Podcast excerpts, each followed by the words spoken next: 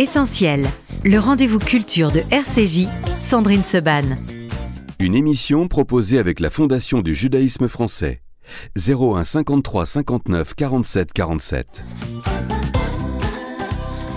Merci d'être avec nous sur RCJ dans Essentiel. Nous allons évidemment démarrer ce mois si particulier de la campagne de la Tzedaka, la campagne du FSJU, qui a démarré d'ailleurs dès dimanche avec le dîner des parrains. Plus de 500 personnes étaient réunies euh, pour eh bien, ce lancement de campagne autour de nos parrains, Michel Larocque et Pascal Elbé, autour de la partie musicale exceptionnelle assurée par euh, Julien Clerc, qu'on tient à remercier vraiment du fond du cœur, qui est venu bien évidemment, comme tous les artistes, euh, gracieusement, bénévolement, qui a interprété quatre titres et c'était un pur bonheur. Euh, il y avait également dans ce dîner des parrains, bien évidemment, beaucoup d'anciens parrains Yvan Attal, Anne Sinclair, Olivier Nakache, Éric Toledano, Gilbert Montagnier, euh, Mathilde Amé, Alexandre Arcadi et beaucoup d'autres. Ça, c'était dimanche dernier. Beaucoup d'événements, vous le savez, arrivent pour cette campagne. Tous les événements et tous les billets sont à prendre sur tzedaka.fj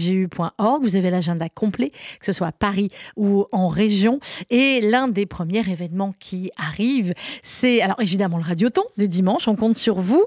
Euh, Fréquence juive unifiée, tous les animateurs, techniciens, journalistes euh, des euh, radios juives, RCJ, Radio J et Radio Shalom seront ensemble. On sait que vous aimez particulièrement ce moment d'unité. eh bien, nous aussi, et je peux vous dire cette année encore plus que jamais, donc de 8h à 21h, eh bien, tout se passera euh, dans les studios de l'Espace Rachi, euh, où toutes les radios seront unies pour vous informer, vous mobiliser sur la campagne de la Tzedaka 2023. Dimanche, Julie Guest nous en parlera. Ce sera aussi le lancement de Action Don. Mais qu'est-ce que Action Don? Vous le saurez dans quelques instants. Et on va démarrer tout de suite avec celui qui sera donc en concert lundi soir ici à l'Espace Rachi. Alors attention, on va se parler cash pour les trois concerts exceptionnels de Michel Jonas, de Patrick Borel et de Gilbert Montagnier, il n'y a que 320 places. Ça part donc très très vite, mais vraiment très très vite. Donc euh, ne tardez pas, tzedaka.fju.org. Pour le Palais des Congrès, évidemment, on est sur une jauge de 3800 places. Là, ça va, vous avez encore un peu de temps pour prendre, mais vraiment pour les concerts à l'espace Rachis, ça se joue dans les quelques jours à peine qui viennent. Michel Jonas, qu'on écoute tout de suite sur RCJ et qu'on retrouvera donc lundi 20h à l'espace Réservation sur tzedaka.fju.org. Je mettrai mon cœur dans du papier d'argent. Mon numéro d'appel aux abonnés absents. Mes chansons d'amour resteront là dans mon piano. J'aurais jeté la clé du piano dans l'eau.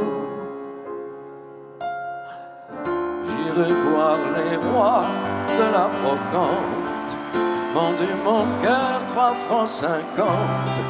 Tu savais si bien l'écouter que ma vie s'est arrêtée quand tu m'as quitté. Je voulais te dire que je t'attends.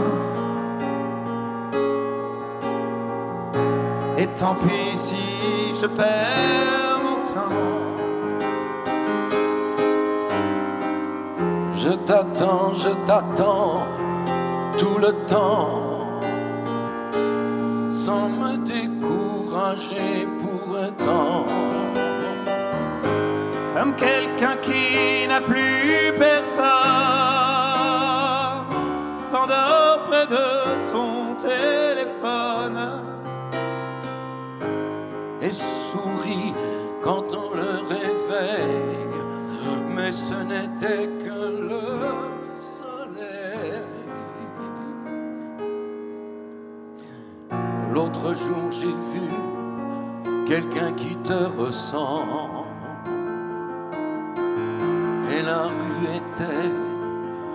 une photo qui tremble. Si c'est toi qui passes le jour où je me promets, si c'est vraiment toi, je vois déjà la scène.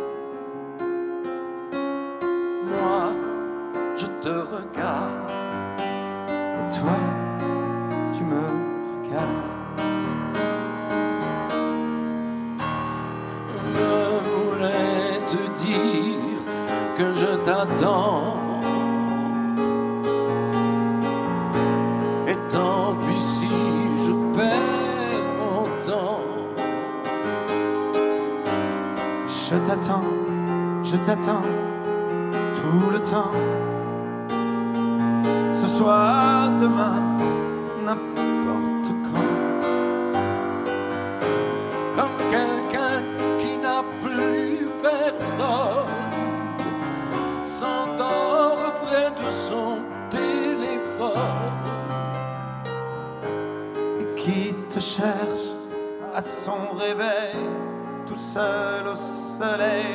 J'attends. Je voulais te dire que je t'attends. Si tu savais comme je t'attends, t'attends, je je t'attends, je je t'attends. t'attends tout le temps. Quand seras-tu là Je t'attends, je voulais te dire que je t'attends.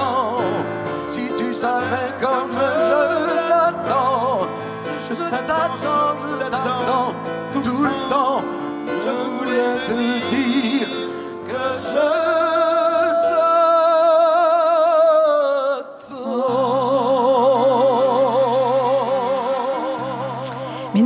on l'attend, Michel Jonas. Et là, on les attend tous les deux, en plus, que c'était en duo avec Patrick Boel au Palais euh, des Congrès. Michel Jonas, qui lui sera donc en concert lundi à l'Espace Rachi. Et Patrick Boel, qui sera en concert dimanche 26. Julie Guez, bonjour. Bonjour Sandrine. Directrice de la philanthropie et de la collecte du FSJU.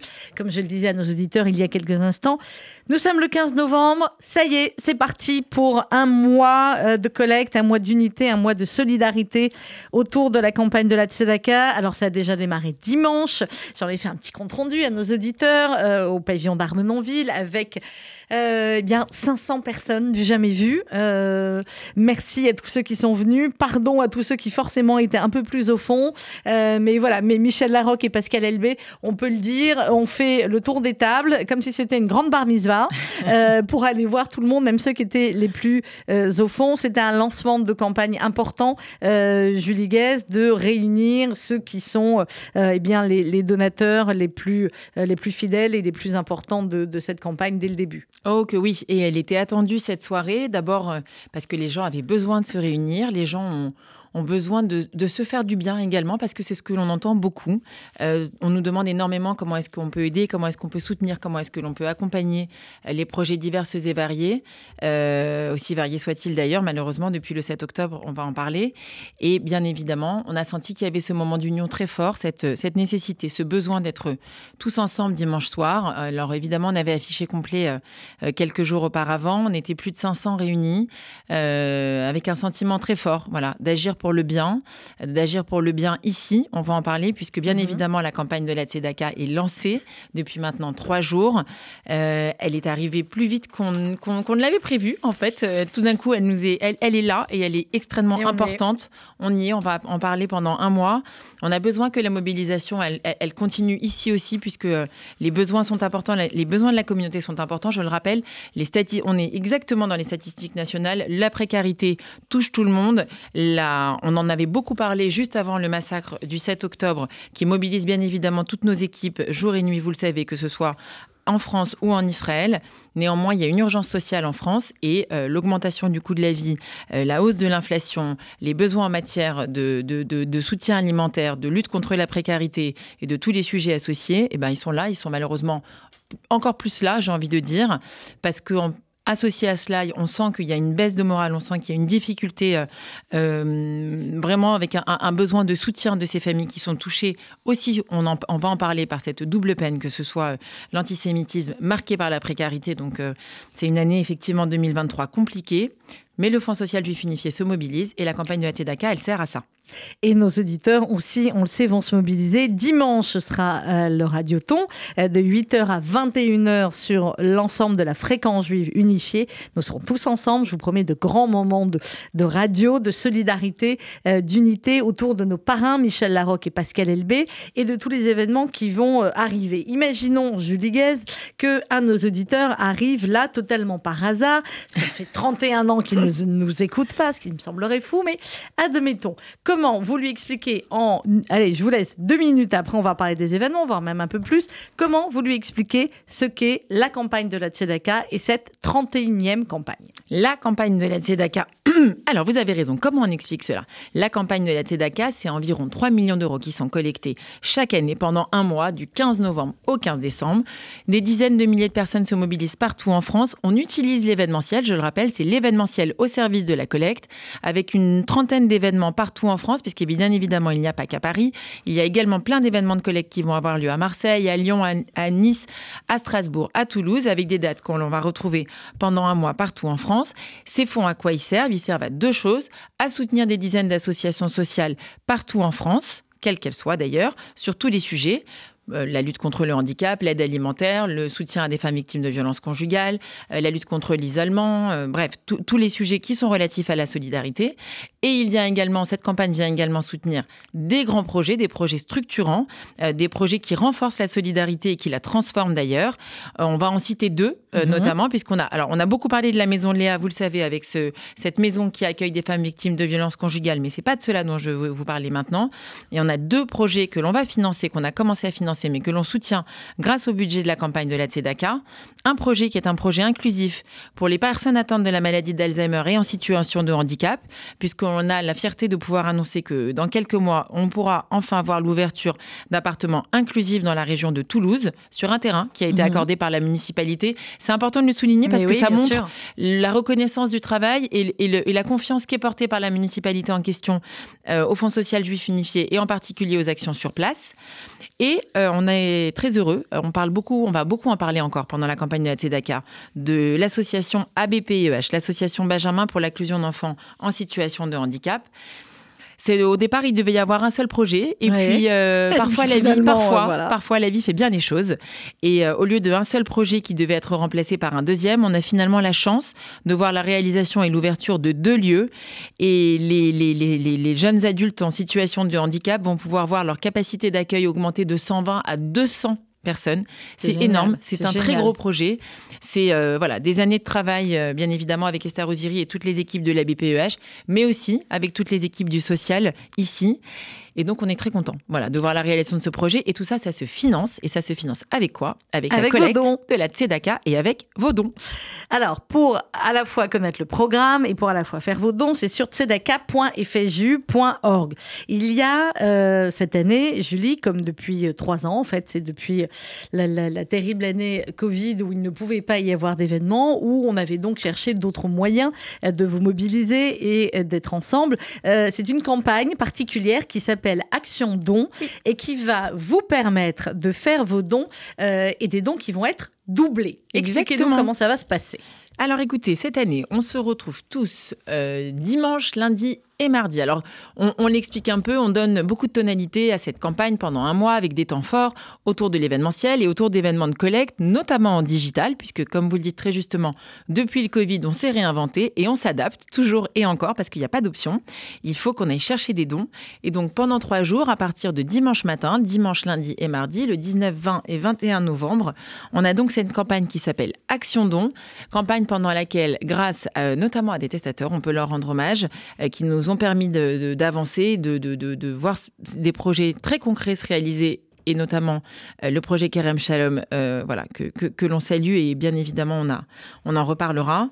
Euh, et ben écoutez, grâce à ces dons et grâce à ces sponsors et grâce à ces testaments, nous avons la possibilité de doubler les dons pendant trois jours. On a donc des dizaines de bénévoles partout en France qui vont vous contacter. Ils vont vous appeler. Ils vont tous vous appeler, voilà. Euh, et d'ailleurs, s'ils ne vous appellent pas, vous écouterez pendant le radioton euh, porté par Sandrine Seban euh, directement sur l'antenne la page de dons pour pouvoir participer à cette action et voir vos dons doublés pendant ces trois jours. Et alors, on a voilà un format assez sympathique. Il y a donc des équipes Oui. avec des formidables hommes et femmes. Voilà, il y a Si également. vous, croyez, si vous croyez que je ne vais pas utiliser l'antenne pour mon équipe, vous vous trompez. Je vous le dis. Donc, à partir de dimanche, je vous donnerai dans mon équipe. Exactement, sur une équipe Action Don dédiée à Sandrine Seban et à d'autres à d'autres Bon, il y en a euh, beaucoup. Il y a des, il y a chefs d'équipe. Voilà, moi j'ai des auditeurs avec moi, mais je sais que voilà, il y a l'équipe du comité médical d'Olivier Hoffman. Enfin, il y a, il y a oui, beaucoup il y a l'équipe de... du- comité voilà. HTMF euh, porté par Pierre Gonzvar. Enfin, vous verrez, il y a plein, Ouais, plein, plein d'équipes. Et chacun donne euh, sur ces équipes-là. On vous donnera toutes les informations dimanche matin. Et on a les dons qui sont doublés pendant trois jours. Et bien et on aura le évidemment, compteur en direct pour ceux qui nous regardons euh, sur les réseaux sociaux et sur le site euh, tzedaka.fju.org. Ils pourront voir le radioton euh, en direct et voir le compteur, on l'espère, monter, monter, monter, comme c'était le cas dimanche soir au dîner des parrains. Donc, action don pendant trois jours. Action don pendant trois jours. Si toutefois il était nécessaire de le rappeler, mais j'en suis sûre que ça n'est pas nécessaire, vous vous doutez bien que chacun de nos événements, chacun des temps forts de cette campagne ont évidemment les yeux tournés vers les otages et que des hommages leur seront rendus de manière systématique, comme on le fait évidemment depuis le 7 octobre. À chaque possibilité de réunion, on marquera des temps forts pour rappeler euh, leur nom, pour montrer leur visage, pour afficher ces affiches que vous voyez un peu partout dans Paris, je l'espère, et en région. Et euh, bien évidemment, pour ça, que on vous rappelle que le Fonds social juif unifié a les yeux rivés et tournés et qu'on ne pense qu'à eux. et que nous sommes dans une... Et ce n'est pas pour rien, on peut le dire, Julie, ce slogan de campagne cette année solidaire plus que jamais, ça n'était pas le slogan euh, prévu. Euh, bravo à toute l'équipe de la communication du FSJU qui a repensé euh, entièrement une, une campagne de communication. Il y avait un autre slogan plus joyeux, plus différent. Tout a été changé, puisque tout est changé depuis le 7 octobre et cette solidarité, euh, solidaire plus que jamais, euh, eh bien c'est ce que je sais, je sais que vous allez nous le montrer et nous le démontrer pendant euh, ce mois de campagne avec euh, un peu moins de fêtes bien évidemment que d'habitude, avec des rendez-vous qui seront des rendez-vous avec nos parrains, des rendez-vous intimistes, des rendez-vous privilégiés, des concerts acoustiques, des concerts piano-voix ou guitare-voix. On va démarrer lundi avec Michel Jonas. Eh ben oui, il a été un des premiers à répondre présent, comme toujours d'ailleurs. Concert, alors on le rappelle, mais je pense que vous l'avez déjà dit, bien évidemment, euh, on remercie tous ces artistes qui viennent gracieusement euh, à nos côtés.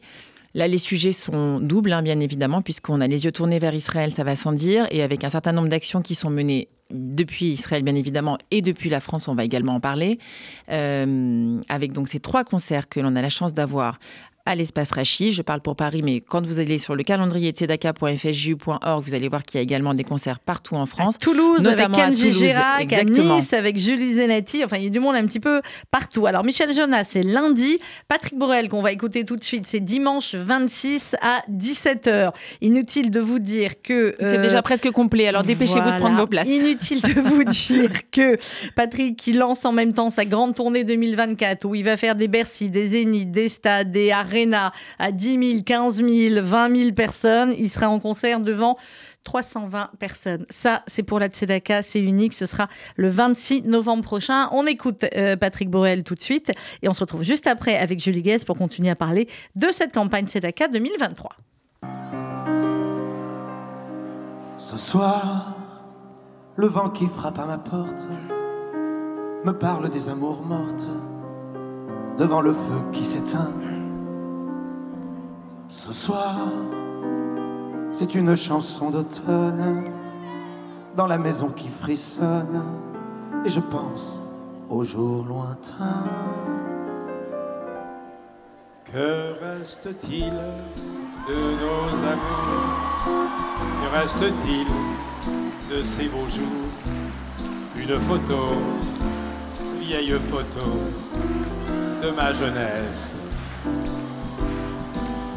Que reste-t-il des billets doux, des mois d'avril, des rendez-vous Un souvenir qui me poursuit sans cesse.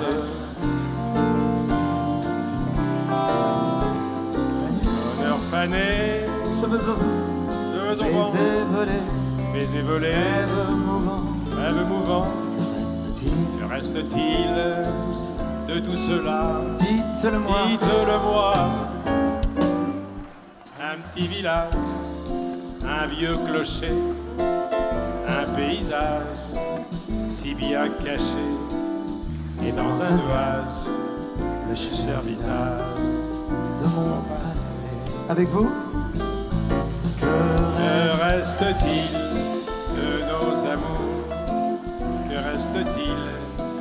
Ces beaux jours Une photo, vieille photo de ma jeunesse.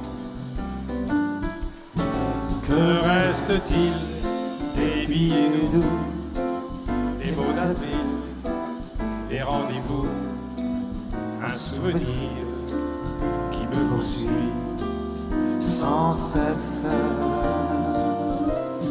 Bonheur fané, baiser volé, rêve mouvant. Que Que reste-t-il Michel de tout cela? Dites-le-moi. Un petit village, Avenue Gabriel, un vieux clocher, un Un paysage paysage si bien caché. caché, et dans un nuage, le cher visage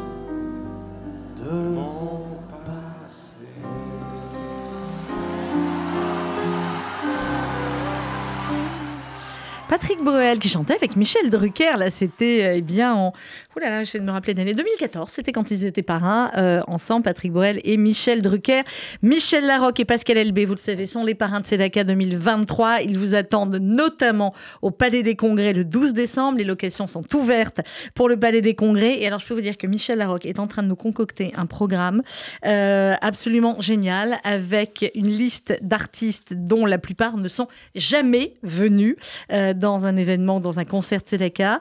Euh, alors, il y aura Marc Lavoine, qui lui est déjà venu, mais enfin quand même, hein, Marc Lavoine, on Bah, ne refuse pas. Écoutez bien, il y aura Jean-Louis Aubert. Je vais répéter, il y aura Jean-Louis Aubert au Palais des Congrès le 12 décembre pour la Tzedaka et beaucoup, beaucoup d'autres artistes qu'on va vous dévoiler au fur et à mesure. Ça, c'est le 12, de- euh, 12 décembre. En attendant, dis, on l'a dit, Michel Jonas, c'est lundi soir à l'Espace Rachi.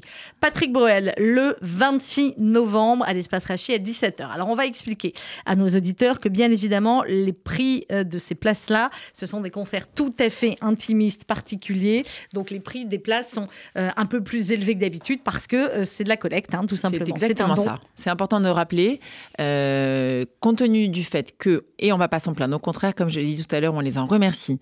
Ces concerts, ces concerts nous sont offerts et que c'est à l'espace Broca, à l'espace Rachi. Vous le savez, l'intérêt de ces concerts, bien évidemment, même si on est ravis de se retrouver tous ensemble et de partager un moment festif et solidaire, c'est bien évidemment de pouvoir collecter des fonds de manière substantielle. Donc ne nous en voulez pas.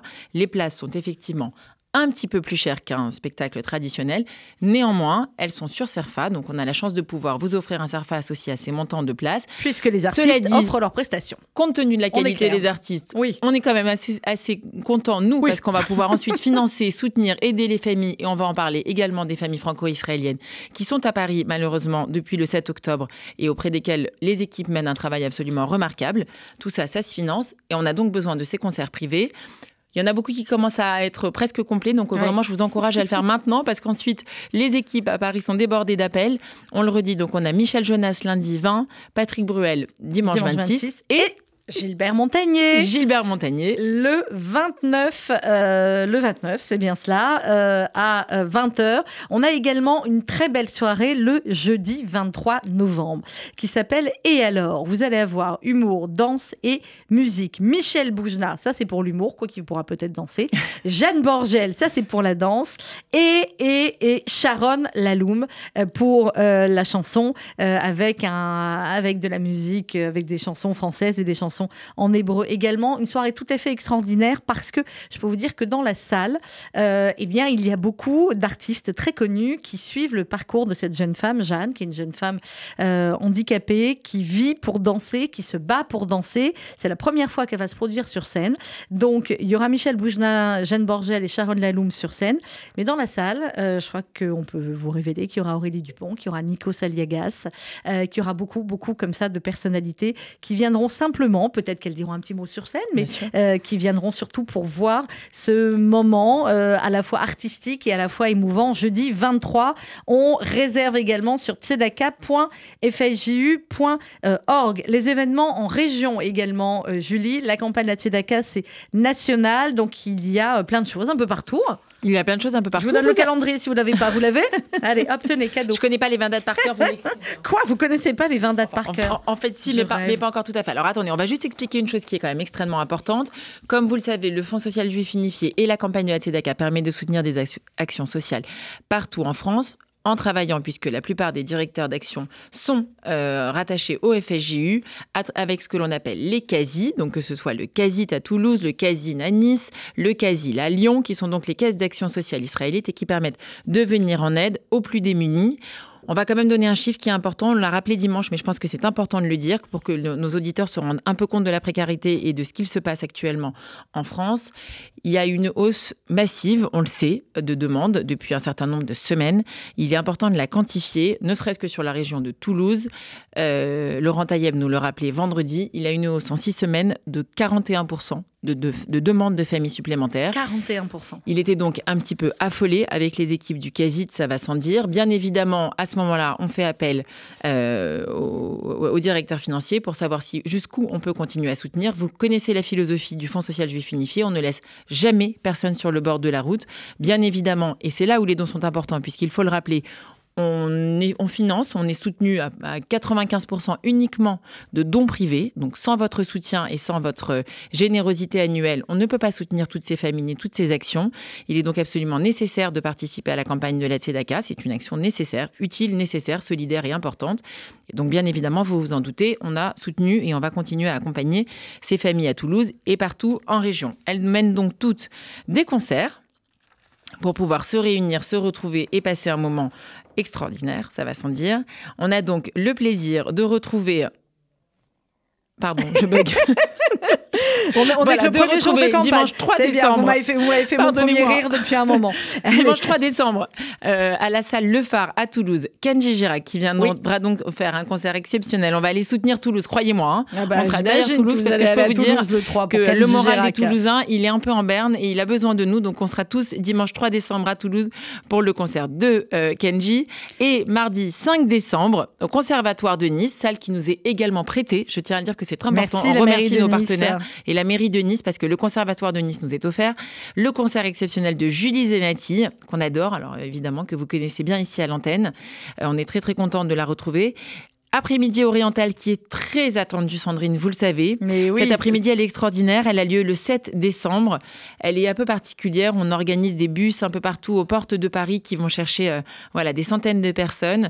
Très souvent, on voit des seniors, voilà, des seniors, euh, seniors plus plus, qui arrivent quand même avec un moral un peu en berne. Et il y a quelque chose d'extraordinaire qui se produit à ce moment-là, euh, après 20-30 euh, minutes de, musique. Et tout d'un coup, on voit ces hommes et ces femmes se lever, reprendre goût à la vie. On partage un moment plein de vie, un moment sucré ensuite qui, qui, qui, qui se, qui, qui, après l'après-midi.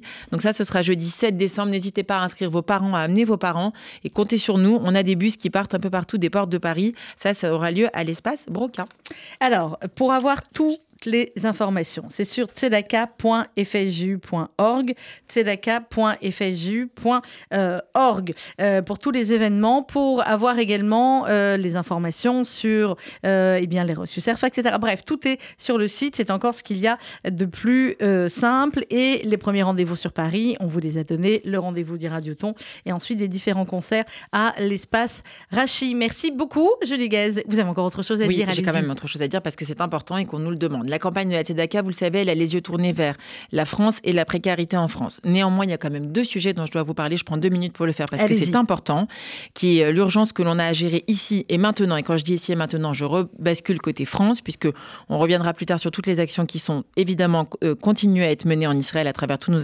associations partenaires là-bas et le soutien aux familles euh, euh, réfugiées, ça va sans dire.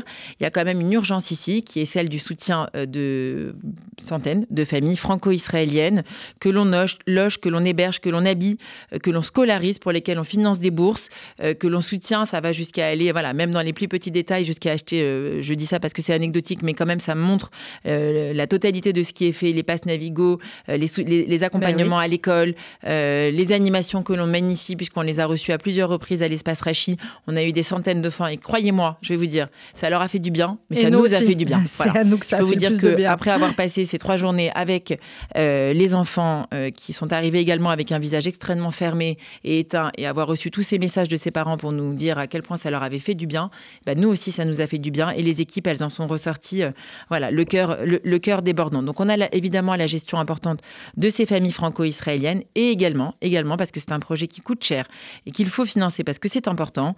Il y a un soutien logistique énorme depuis la France vers Israël mhm. avec l'envoi de centaines de bénévoles euh, Alors, il y en a qui sont déjà partis. Ah on bah les aura peut-être au téléphone dimanche, certains. Avec ils font quoi concrètement sur place? Qui, eh faut ils aident dans les kibbutz. Ben voilà, ce qu'il faut bien expliquer, c'est qu'évidemment, avec le nombre très très important de réservistes qui sont au front, qui sont à Gaza ou qui ont été mobilisés aux autres frontières d'Israël, ce sont des milliers de personnes qui manquent pour effectuer certains métiers. Alors il y a des métiers qui peuvent attendre, entre guillemets, et on sait que le pays est quasiment sur pause depuis euh, un peu plus euh, d'un mois et demi, quasiment maintenant, euh, mais il y a des métiers liés à l'agriculture, à la récolte, qui ne peuvent pas attendre, et pour cela, effectivement, eh bien, ce sont des bénévoles qu'on envoie de France et qui vont, notamment des jeunes, j'imagine, ou des personnes à la retraite, enfin, qui ont eh un ben, peu de C'est exactement ça, vous avez bien résumé. On a, on a beaucoup de, de, de, jeunes retraités, vraiment, je tiens à les féliciter parce que c'est un engagement d'une semaine pleine, hein, bien évidemment.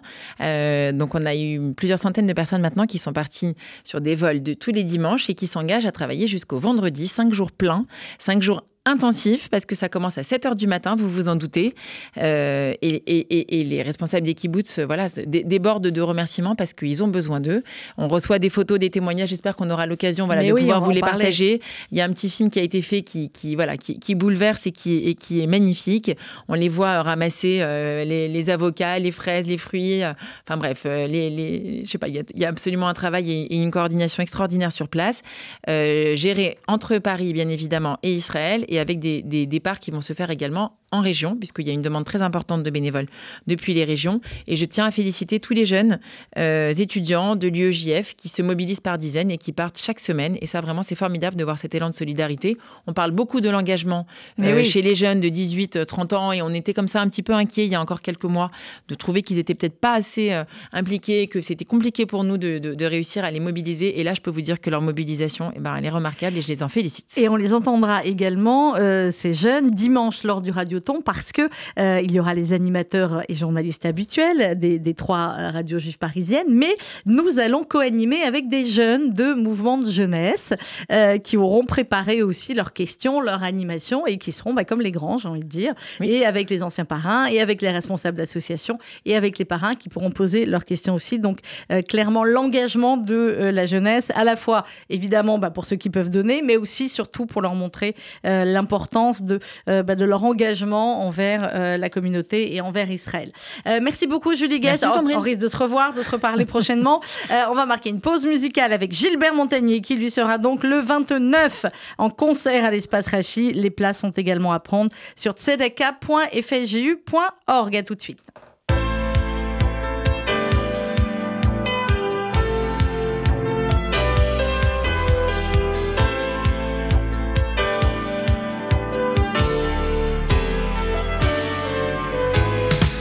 Va s'aimer, à toucher le ciel, se séparer, à brûler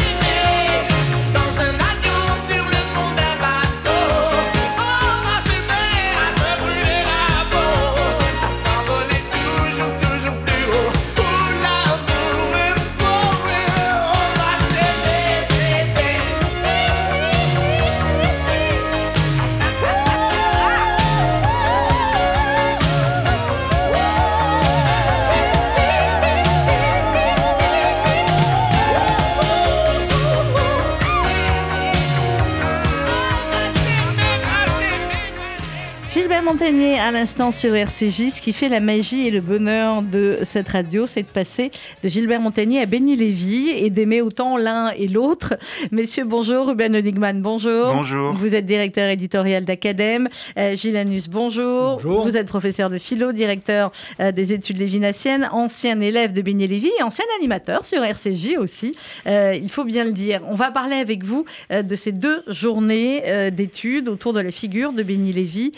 Révolution et révélation, ça va avoir lieu euh, samedi et dimanche au Centre européen du judaïsme.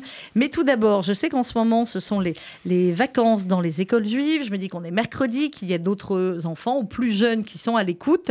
Euh, comment on leur présente en quelques mots Benny Lévy et ensuite on va aller un petit peu plus loin dans le programme Bah, alors, je me lance. Benny Lévy, c'est un philosophe euh, tout à fait remarquable, qui a une vie, une trajectoire de vie, disons, euh, tout à fait incroyable, puisque, euh, en deux mots, il était donc juif égyptien, euh, chassé d'Égypte, élève en Belgique, puis très brillant normalien à Paris. Donc, il a fait les plus grandes études qu'on puisse imaginer. Il est devenu chef d'un groupe politique d'extrême gauche maoïste pendant quelque temps, avant d'être le secrétaire, si on peut dire, de Jean-Paul Sartre, Oui. puis de faire un retour au judaïsme orthodoxe. Et c'était un, voilà, un philosophe immense qui a re- renouvelé entièrement la lecture d'un autre philosophe qu'on appelle, qui s'appelle Emmanuel Lévinas. Mhm. Euh, comment alors le, titre, je trouve le titre génial. Je sais pas qui a trouvé le titre, mais voilà, révolution et révélation, c'est effectivement euh, avec ce titre, on, comprend les deux les deux vies finalement, même s'il est encore plus que que deux vies, Benny Lévy, mais les deux passages importants de euh, de sa vie. Ruben Onigman, comment est-ce qu'on parle de Benny Lévy sur Acadème et pourquoi a-t-il a-t-il et a-t-il toujours une telle importance? Alors, vous savez que euh, sur Academ, on, a une, une ambition, une mission qui est celle de réunir en fait le patrimoine euh, immatériel du judaïsme, euh, la pensée juive euh, sur le long terme. On, avait créé au tout début d'Academ une plateforme qui s'appelait Tout Manitou, où on trouve des centaines d'heures d'enregistrements sonores de Léon Ashkenazi. Et là, en fait, on, fait la même chose avec Benny Lévy. Et, euh, et donc, grâce à la veuve de Benny Lévy, Léo Lévy, qui nous a cédé gratuitement qui a cédé au FSJU des centaines d'heures de Ouais. conférences, de séminaires, d'enregistrements sonores de Benny Lévy. On va pouvoir se plonger à partir de la semaine prochaine euh, dans son enseignement. Alors, c'est un peu effrayant euh, parce qu'on n'est pas tous agrégés de philo. Euh, moi, le premier, je ne Oui. suis pas du tout un spécialiste de Benny Lévy, mais je peux Moi vous dire que- voilà, mais je peux vous dire que ça vaut la peine de s'y plonger. C'est autre chose que de, de- que de le feuilleter, de, de le lire en, en livre. On l'entend, on assiste à, ces cours et euh, et on le met à la disposition du plus grand nombre. C'est ça notre ambition sur Academ. C'est à cause ou grâce à Benny Lévy, euh, Gilles Anus, que vous, vous êtes devenu prof de philo ou pas? Ah, très clairement, oui. J'ai découvert la philosophie avec Benny Lévy. Ça ne m'avait pas spécialement marqué à au lycée. Je l'ai Mhm. découvert à la fac. J'étais étudiant en lettres. Et à- au moment où j'ai découvert Benny Lévy, je suis resté euh, jusqu'à la fin son élève. Et je me suis mis à faire beaucoup de philosophie. Et je suis devenu professeur de philosophie grâce à lui, c'est certain. Comment c'est les cours de philo aujourd'hui, euh, Gilles?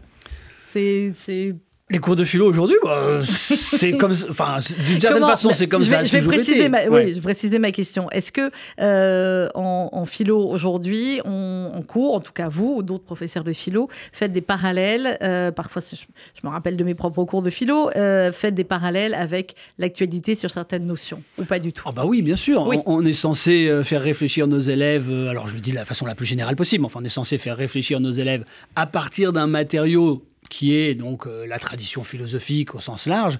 Maintenant, évidemment, pour faire parler un texte et pour en, en souligner l'actualité, il peut être bon de faire des liens avec ce qui se passe autour de nous, bien entendu, oui.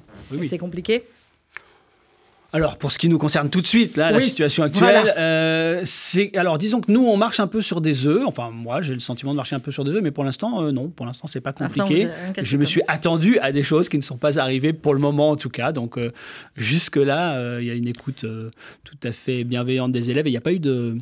Ce que j'aurais pu redouter, et qu'on est certains collègues à redouter, mais il n'y a pas eu de- d'espèce d'élan comme ça de, de revendication ou de discussion un petit peu difficile. Bon, alors on ferme cette parenthèse. On va plonger, nous, donc, euh, dans, cette soirée et cette journée, euh, samedi 18 et euh, dimanche euh, 19. Je vous laisse, Ruben, nous raconter un petit peu le, programme, notamment samedi soir, la pensée du retour après Rosenweig et Lévinas.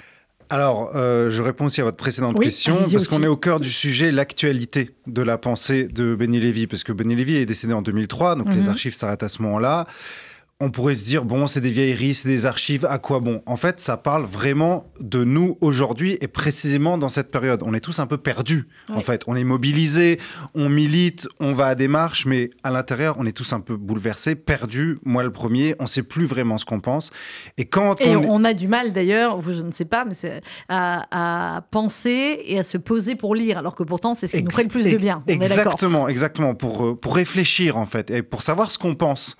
Euh, et quand on se plonge dans la pensée de quelqu'un comme Benny Lévy, en fait, il, il vous permet de trouver des mots, des formules qui parlent exactement de ce qu'on est en train de vivre aujourd'hui. C'est quelqu'un qui vient de l'extrême gauche. Dieu sait que c'est un problème aujourd'hui en rapport à... Alors bien dire aussi à ceux qui nous écoutent, l'extrême gauche de, de- de l'époque de Benny Lévy n'est pas l'extrême gauche d'aujourd'hui. Il y a des points communs, mais Ouais, il y a, mais il y a aussi quand même une des- généalogie, il y a quand même Oui, il y a une une généalogie. filiation. Enfin, il y a- il y, a aussi une grande différence, si je me permets, excuse-moi, mais il y, a- il y a une très grande différence. On a à l'époque, effectivement, des gens qui sont d'extrême gauche, maoïstes, très engagés, mais qui sont quand même, euh, comment dire ça, sont des gens qui pensent, sont des gens qui ont une culture.